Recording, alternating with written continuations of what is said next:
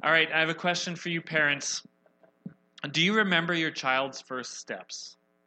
If you have multiple children, probably by the third or fourth one, it's like, yeah, okay, they're walking.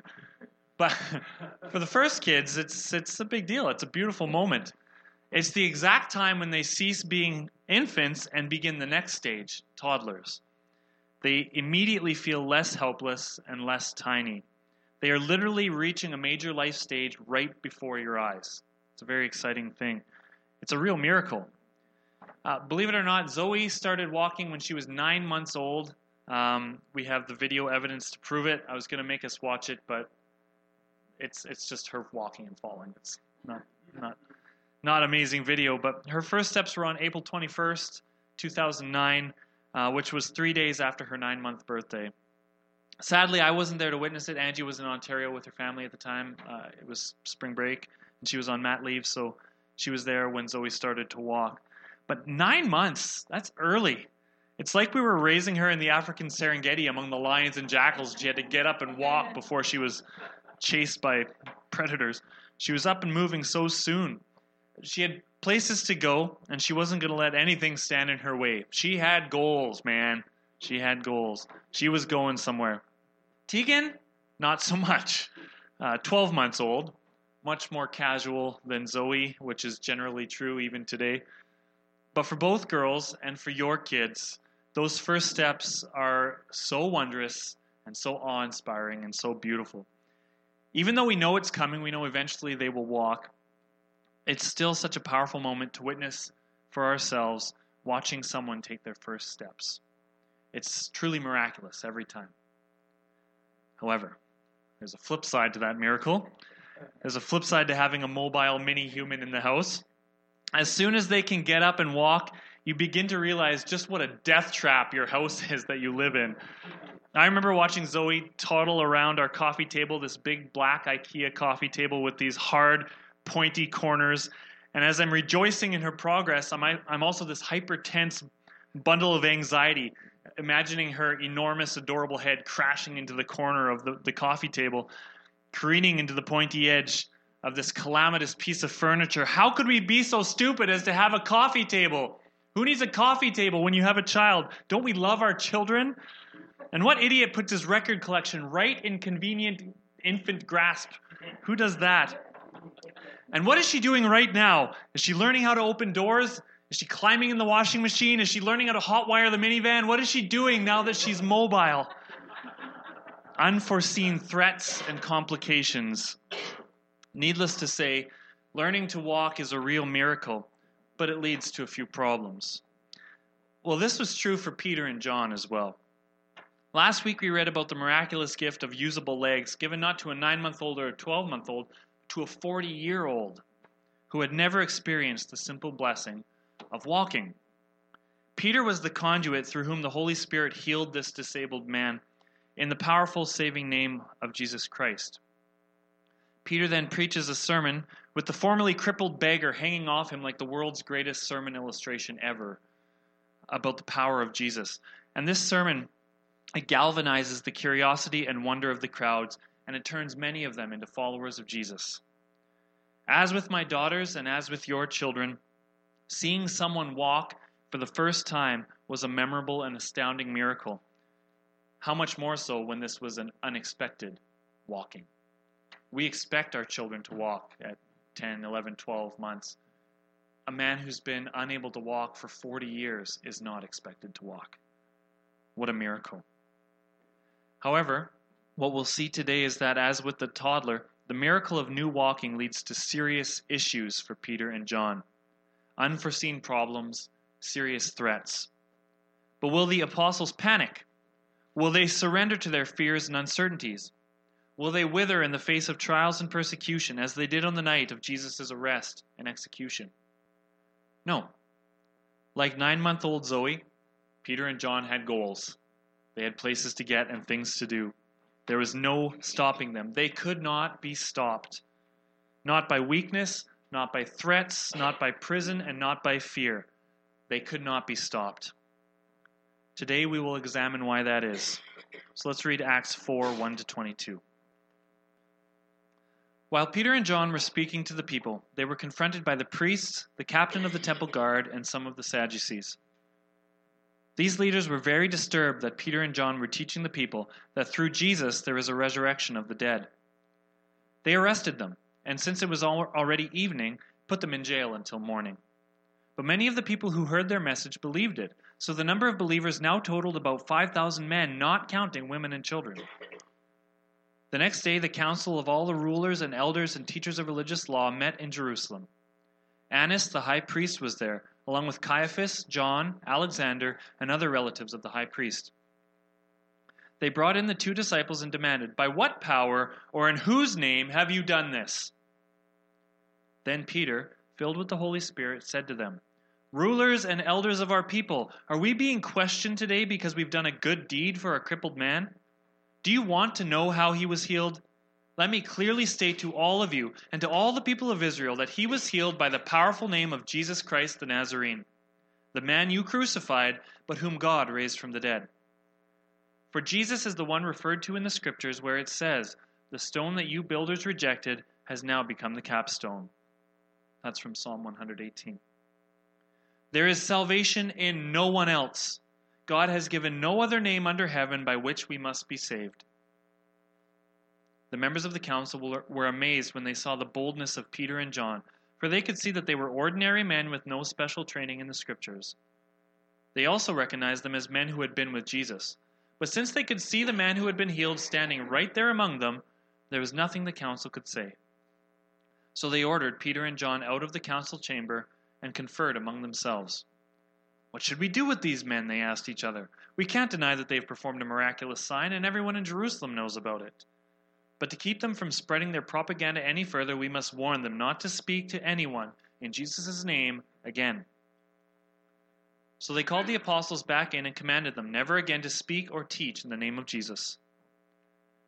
But Peter and John replied, "Do you think God wants us to obey you rather than him? We cannot stop telling about everything we have seen and heard." The council then threatened them further, but they finally let them go because they didn't know how to punish them without starting a riot. For everyone was praising God for this miraculous sign, the healing of a man who had been lame for more than 40 years. We'll stop there.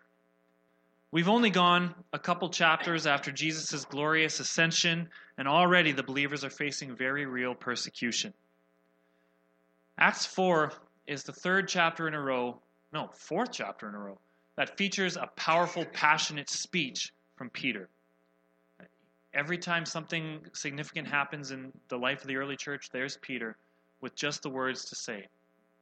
Acts 4 marks an important occasion in the history of the church. It's the first occurrence of a crucial theme in the book of Acts, not to mention the New Testament as a whole, not to mention the life of discipleship that each of us is called to, and that's the theme of perseverance through persecution. At every turn, the early church met someone actively trying to shut them up, or lock them up, or round them up, or finish them up. As always, the radical life of self-sacrifice and the gracious community that we live out and proclaim, the salvation that we experience in one and only one name alone, the saving name of Jesus Christ, this radical life and powerful message force a reaction from the world. You cannot encounter the message of Jesus Christ and the life that he calls us to without reacting in some way. Denial is, by the way, a reaction. That reaction from the world is most often negative. Occasionally it is positive, and every once in a while, it gets violent. In the story of Acts, that violence occurred much more often than we'll ever understand. Although at this point in the story of Acts, the crowds respond positively to the kerygma, the leaders do not. In fact, if not for the favorable reaction of the crowds, the temple leaders would have begun stamping out these Jesus followers immediately. They would have clamped down hard on Peter and John, except that the crowds loved them and saw that what they did was good. This was familiar to Jesus as well, as you probably remember, as I said to the kids in that kids moment just now. In the last several chapters of Luke's gospel, as Jesus is in Jerusalem battling the Jewish leaders, the Jewish leaders try over and over again to trap him in his words so they can arrest him. And he just frustrates them more and more at every turn. Every time they try to trap him, he's there to frustrate them and expose them for their wicked hearts. Eventually, they have to just arrest him under cover of night. And they approach this gentle rabbi with clubs and swords, hauling him off in chains when the people can't see their injustice and rise up against them. They had to sneak around at night like dogs to arrest Jesus because the people could see that he was authoritative, that he was powerful. The temple leaders could see that too, and that's the problem. They recognize Jesus as a threat to their power and their authority as well. And that's exactly what's happening in Acts 4.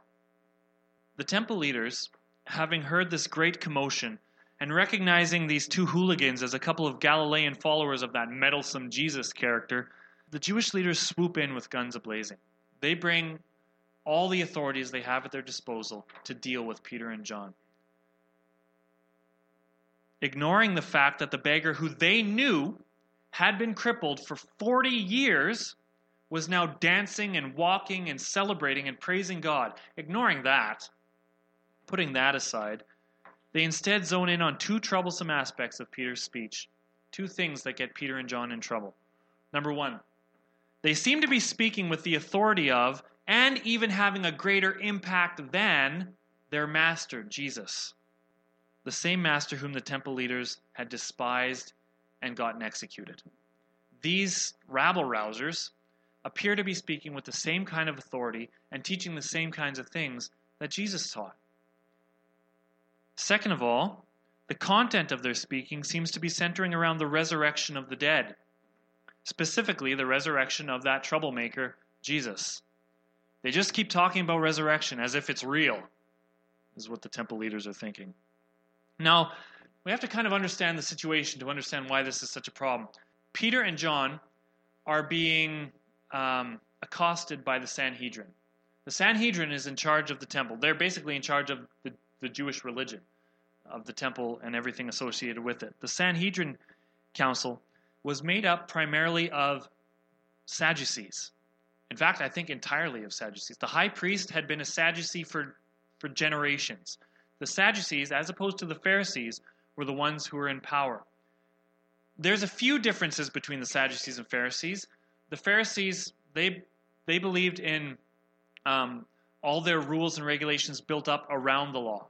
So laws that aren't in Scripture, but they believe support Scripture. Sadducees had none of that. They wanted just the Scripture. But the truly important difference for this passage is that the Pharisees believed in the resurrection of the dead.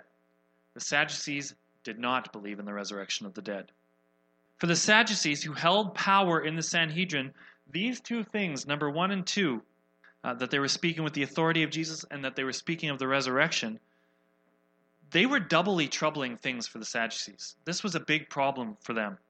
First of all, they could not continue losing authority to Jesus. They thought they were done with Jesus. They couldn't keep losing authority to him, because if they lost authority, they lost power, prestige, and profitability. They lost everything if they lost their authority. It is all about themselves. It's pretty obvious. All the people can see the power and authority of Jesus and Peter and John. The Sanhedrin can see it too, and it challenges them. So they couldn't continue losing authority to Jesus. And secondly, the Sadducees disagreed with the Pharisees. If Peter's message about the truth of the resurrection was accurate, that would mean that, the Pharisees would be right. Yuck. And they couldn't have that. Because if the Pharisees were right about that, then again, the Sadducees would lose power, prestige, profitability. They would lose authority to the Pharisees. The last thing the Sadducees wanted was to admit that the Pharisees were right. So any talk of resurrection had to be stamped out. No matter how you cut it, Peter's sermon threatened everything that the Sadducees loved. They couldn't keep losing authority to Jesus and to the Pharisees. And so, despite the fact that Peter and John had done something extraordinarily powerful and very, very good just a couple hours earlier, despite that, they get thrown in jail with no justifiable charge levied against them. Just like we said to the girls up at the front here, how is that fair at all? How is it fair to be in prison for doing something good? And Peter calls them out on that. Rulers and elders of our people, are we being questioned today because we've done a good deed for a crippled man? Is that why we're being arrested? For healing someone? They got thrown in jail for showing love. However, as verse 4 says, in the eyes of the Sadducees, the damage was already done. It was too late to arrest them by this point. The damage was done. Another 2,000 men, not including all the women and children, and there were probably more women and children, another 2,000 men and their families were added to the number of believers, bringing the total to 5,000 already, just weeks after Jesus had ascended. God's plan of salvation runs headlong into mankind's plan of self-serving power. As always, the world flexes its muscles and the believers are punished, but God's kingdom just keeps growing like this irritating weed.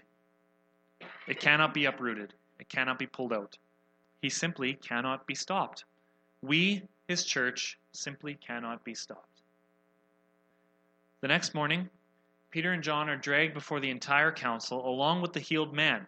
And that's interesting because either the healed man was imprisoned with the apostles for what? For getting healed? So either he's imprisoned with the apostles or else called in as a material witness against his healers. And what bad thing would he ever say against the people who let him walk for the first time in 40 years? Either way, he's there. And the three men are then grilled by the Sanhedrin, this religious leadership council. They're kind of like a Jewish House of Commons, this brain trust that decide important religious decisions. And included in that Sanhedrin are some familiar names. Did you catch some of those familiar names of who was included in the trial of Peter and John? Remember Caiaphas and Annas? They show up prominently in the Passion of Jesus. Annas is the high priest, and Caiaphas was his father-in-law, the former high priest. So even though Caiaphas is retired, he's kind of like a professor emeritus. He's no longer the guy, but is still given and granted all kinds of authority and power because of his wisdom. And that system actually makes a lot of sense. Why discard somebody just because they're retired? They have a wealth of wisdom to offer. And so that system makes sense. But Annas is the high priest, but Caiaphas is the one who takes the lion's share of the blame for Jesus' death and resurrection, or crucifixion and death. Just weeks earlier, these two men, Caiaphas and Annas, had handed Jesus over to Pilate, and thus bore the chief responsibility for the murder of God's Son, as Jesus makes clear in John 19:11. When Jesus says to Pilate, "He who delivered me to you has the greater sin." You know who delivered Jesus to Pilate? Caiaphas. That's who. Caiaphas bears the lion's share of the guilt for Jesus' death. Can you imagine, then, how incredulous and how frustrated Caiaphas must feel here? What the heck? More Jesus? We're still hearing about Jesus? I thought we had crucified all that Messiah nonsense out of him and his followers. I thought we proved he was no savior when we spilled his worthless blood on the ground of Golgotha. Why are we still hearing about that uneducated Nazarene from these uneducated fishermen? What is going on? I thought we crushed this. I thought we were done with this. Not even close. And that right there, why are we still hearing about that uneducated Nazarene from these uneducated fishermen? That right there was the central probing question that the Sanhedrin brought before Peter and John. In verse 7, the council demands to know, by what power and whose name did you heal this man? In other words, basically, who gave you the right to waltz into our temple and do the miraculous things that make us look so bad? Who gave you the right? By what name do you do these things? It's a desperate question from a group of shallow men who've just had their egos bruised. They were the educated elite. They were God's happy little club of religious insiders. They were the ones who had all the rules built up like a safe little cage that they could put their almighty creator in and shut him up because it's their rules. Authority and power and divine will were theirs. Not these homeless drifters from backwater Galilee. Who do they think they are, waltzing into our temple like that? In fact, do you know what they actually call the apostles in verse 11? Here's your Greek words for the day. This is good. They consider Peter and John to be, first, agrammatos, and second, idiotes. Yeah. Agrammatos, the A in agrammatos, is a prefix that means not. Kind of like Yeah, like un or non. Yeah. So grammatos, gramma means writing. So agrammatos means ones who don't know how to write. Basically, illiterate, uneducated country bumpkins. That's what a grammatos means. And if I say idiotes enough, you'll probably catch on as to what English word is derived from the Greek word idiotes. We get idiot from this Greek word, but the Greek word literally just means ordinary common folk, just a day laborer, just your average ordinary Joe Jew out there, just regular, just normal person. That's what idiotes means. Nothing special, just a regular Joe, an idiot. In other words, the Sanhedrin see that this very real healed man beside Peter and John, they see this very real healed man, and they listen to Peter respond to them with real authority and real power and real well-reasoned arguments based on real scripture and real events. And out of all that, the Sanhedrin are really, really shocked. Peter and John are not seminary theologians. They don't have a master's in divinity. They didn't offer a session at Breakforth. Who are these uneducated nobodies? Who are these idiots? And why do they speak so forcefully? And why do they sound so authoritatively? And why can't we just stop them already? Well, my dear Caiaphas and Annas, let me address your concerns. Yes, they are uneducated in your eyes. They didn't go through all the rabbinic training that you went through. But they had 3 years of immersive training and intensive lecturing at the feet of the greatest rabbi in history. They studied the law and the prophets extensively with him who fulfills the law and the prophets. They watched him rely on his Father for all of his needs. They saw him show kindness and grace and justice apart from the Pharisaic self-righteousness. They heard him speak of mysterious eternal truths through stories of fathers and sons, debts and debtors, sheep and goats, widows and Samaritans, bread and wine. But most of all, in this moment, standing before their enemies, the very deniers of truth and salvation, Peter and John, these uneducated idiotes, remember these words spoken by their master, these teachings of their master Jesus from Luke 21. So don't worry in advance about how to answer the charges against you, for I will give you the right words and such wisdom that none of your opponents will be able to reply or refute you. When you stand before the people who will levy these charges against you, don't be afraid, because I will speak for you. I will give you all the wisdom you need. They won't even be able to respond to you. You'll crush them with the wisdom that I am going to give you. Jesus predicted this. He knew it would happen to him, and he knew it would happen to his followers. Peter and John are remembering that this is not their battle. They need not fear, because as it says in verse 8, they were filled with the Holy Spirit. He is fighting the battle. They need only trust that they'll be given the words to say. Just show up, have faith, and open your mouth. He will do the rest.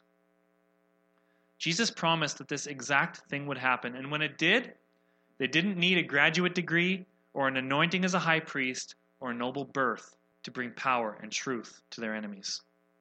They didn't need anything except the following. Number 1, the indwelling Holy Spirit. Number 2, confident knowledge of what Jesus said. And number 3, faith. And you know what? That's all we need in order to defend our faith as well. We need to know that the Holy Spirit is in us, empowering us, that the words are not our own. There's a lot of freedom to that, I think. Don't you think? There's a lot of freedom for Peter and John. If we don't need to worry, we don't need to prepare exactly the right words to say, that's incredibly freeing.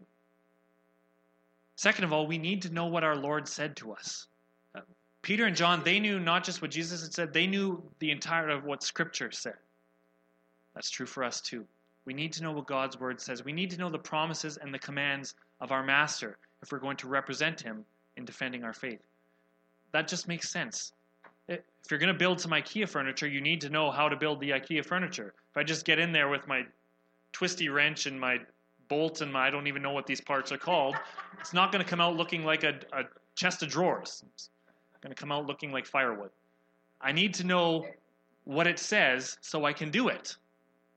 That's what number 2 here says. We need to know what Jesus said so that when we're called into account for our faith, we know what we have something to fall back on. And third, we need faith. Faith that the Holy Spirit would feed them the words to say, to bring glory to the Father and the Son. Faith that He is present even in suffering. Faith that He will use even little old us, even in our weakness and our smallness and our uncertainty and our fear. Faith that He will use even you and even me. It is, after all, His glory at stake, not ours. We don't need to look good. He needs to look good. So why wouldn't He help us? It's His image. It's His name at stake. Of course He's going to help us. True, we may end up back in prison or unpopular with the locals, but shouldn't our attitude be like Peter's attitude in verses 19 and 20 when he replies, "Do you think God wants us to obey you rather than Him?" We cannot stop. We can't stop. We cannot be stopped. We will not stop telling about everything we have seen and heard. We cannot stop. Do your worst, enemies of truth. Bring the pain, betrayers of salvation. We cannot stop telling about everything we have seen and heard. It is our mission. It is our purpose. It is our command. We cannot stop.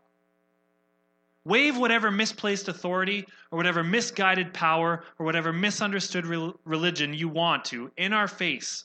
Wave it in front of us all you like. We will not bow to you, world.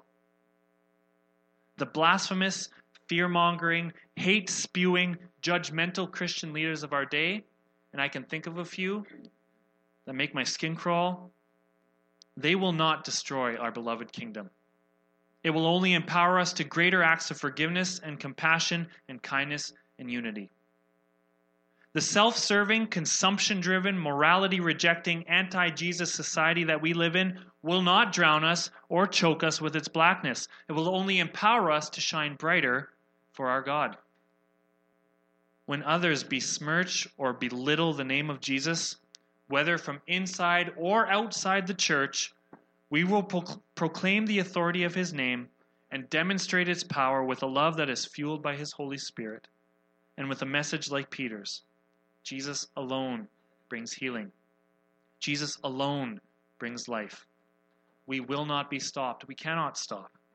His name alone is where true power comes from. Power for the lame to walk. Power for the rebel to obey. Power for the common idiots of Galilee and Clyde alike to rise up and declare with one voice that there is salvation in no one else. As Peter says, to conclude his defense, there is salvation in no one else. God has given no other name under heaven by which we are saved. No name except the name of Jesus. When the world demands to know where we get our powerful healing love from, we'll tell them. Peter was ready to say. In fact, he says, you want to know by what power we do these things? Let me tell you by what power we do these things. He doesn't pass up the opportunity to proclaim the power of the name of Jesus. I may not be the smartest or the most charismatic or the most morally upstanding man. I may not have it all figured out. I may not be good enough. But I know the one who is. And because of Him, because of His grace and His power and His goodness, I cannot stop. Sometimes I want to stop.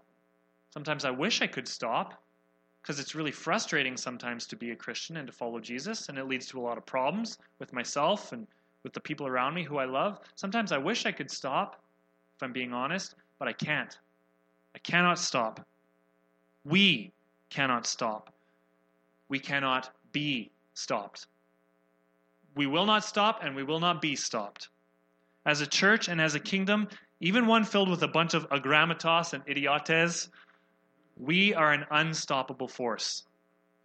We cannot stop and we will not stop, and we do not wish to stop, because in Him we find our courage, in Him we find our power, in Him we find our salvation, and in Him we find our life. Clyde Christian Bible Church, I believe this about us. Walking with Him is miraculous, and it is dangerous, as with a toddler. It is not a safe thing to follow behind your Messiah, because you know where the Messiah goes to? He goes to His cross. And you know where He calls us to go as well? To our cross. So if you think that following Him will make life convenient or prosperous in any way materially, you are sadly mistaken.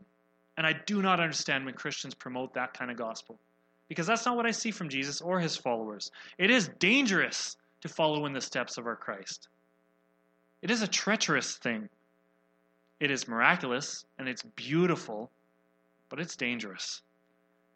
But the thing is, I believe this as well, that whatever we face it with him, and we cannot stop and we cannot be stopped. Let's pray. Father, you are the engine that drives us. Holy Spirit, you are the force that brings us life and power and authority, just like you did for Peter and John. Thank you that you share that power with us as well.